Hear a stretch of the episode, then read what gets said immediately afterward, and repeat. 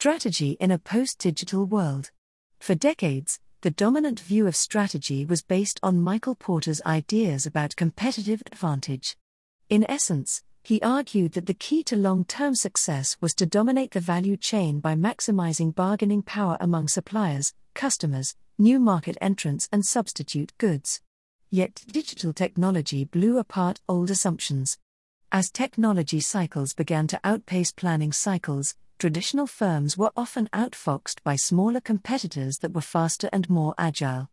Risk averse corporate cultures needed to learn how to fail fast or simply couldn't compete. Today, as the digital revolution is coming to an end, we will need to rethink strategy once again.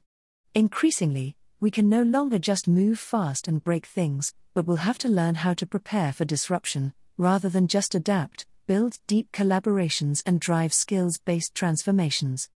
Make no mistake, those who fail to make the shift will struggle to survive. Learning to prepare rather than racing to adapt. The digital age was driven, in large part, by Moore's Law. Every 18 months or so, a new generation of chips would come out of fabs that was twice as powerful as what came before. Firms would race to leverage these new capabilities and transform them into actual products and services. That's what made agility and adaptation key competitive attributes over the past few decades. When the world changes every 18 months, you need to move quickly to leverage new possibilities. Today, however, Moore's law is ending and we'll have to shift to new architectures, such as quantum, neuromorphic, and, possibly, biological computers. Yet the shift to this new era of heterogeneous computing will not be seamless. Instead of one fairly simple technology based on transistors, we will have multiple architectures that involve very different logical principles. These will need new programming languages and will be applied to solve very different problems than digital computers have been. Another shift will be from bits to atoms, as fields such as synthetic biology and materials science advance exponentially. As our technology becomes infinitely more powerful, there are also increasingly serious ethical concerns. We will have to come to some consensus on issues like what accountability a machine should have and to what extent we should alter the nature of life. If there is one thing that the COVID 19 crisis has shown is that if you don't prepare, no amount of agility will save you. Treating collaboration as a new competitive advantage. In 1980, IBM was at an impasse. Having already missed the market for mini computers, a new market for personal computers was emerging. So the company's leadership authorized a team to set up a skunk works in Boca Raton, Florida. A year later, the company would bring the PC to market and change computer history. So it's notable that IBM is taking a very different approach to quantum computing.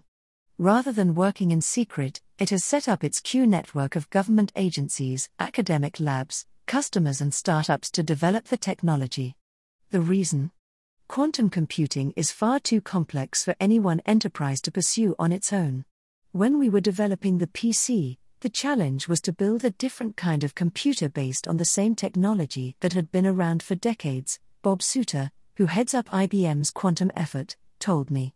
In the case of quantum computing, the technology is completely different and most of it was, until fairly recently, theoretical, he continued.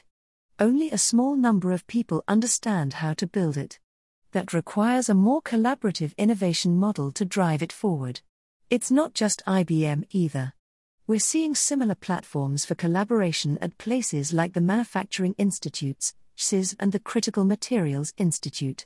Large corporations, rather trying to crush startups, are creating venture funds to invest in them.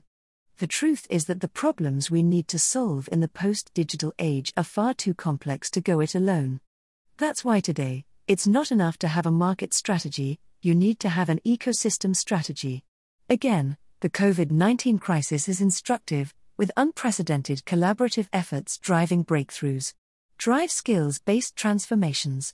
In the digital era, incumbent organizations needed to learn new skills, Organizations that mastered these skills, such as lean manufacturing, design thinking, user centered design, and agile development, enjoyed a significant competitive advantage. Unfortunately, many firms still struggle to deploy critical skills at scale. As digital technology enters an accelerated implementational phase, the need to deploy these skills at scale will only increase. You can't expect to leverage technology without empowering your people to use it effectively. That's why skills based transformations have become every bit as important as strategic or technology driven transformations. As we enter the new post digital era, the need for skills based transformations will only increase. Digital skills, such as basic coding and design, are relatively simple. A reasonably bright high school student can become proficient in a few months. As noted above, however, the skills needed for this new era will be far more varied and complex. To be clear, I am not suggesting that everybody will need to have deep knowledge about things like quantum mechanics, neurology, or genomics a decade from now any more than everybody needs to write code today. However, we will increasingly have to collaborate with experts in those fields and have some sort of basic understanding. Making the shift from disrupting markets to pursuing grand challenges. The digital economy was largely built on disruption. As computer chips became exponentially faster and cheaper, innovative firms could develop products and services that could displace incumbent industries. Consider that a basic smartphone today can replace a bundle of technologies, such as video recorders, GPS navigators, and digital music players, that would have cost hundreds of thousands of dollars when they were first introduced. This displacement process has been highly disruptive, but there are serious questions about whether it's been productive. In fact, for all the hype around digital technology changing the world, productivity has been mostly depressed since the 1970s. In some ways, such as mental health and income inequality, we are considerably worse off than 40 or 50 years ago. Yet the post digital era offers us a much greater opportunity to pursue grand challenges. Over the next few decades, we'll be able to deploy far more powerful technologies to solve problems like cancer, aging, and climate change. It is, in the final analysis, these physical world applications that can not only change our lives for the better, but open up massive new markets. The truth is that the future tends to surprise us, and nobody can say for sure what the next few decades will look like. Strategy, therefore, can't depend on prediction. However, what we can do is prepare for this new era by widening and deepening connections throughout relevant ecosystems, acquiring new skills, and focusing on solving meaningful problems. In the face of uncertainty, the best way to survive is to make yourself useful.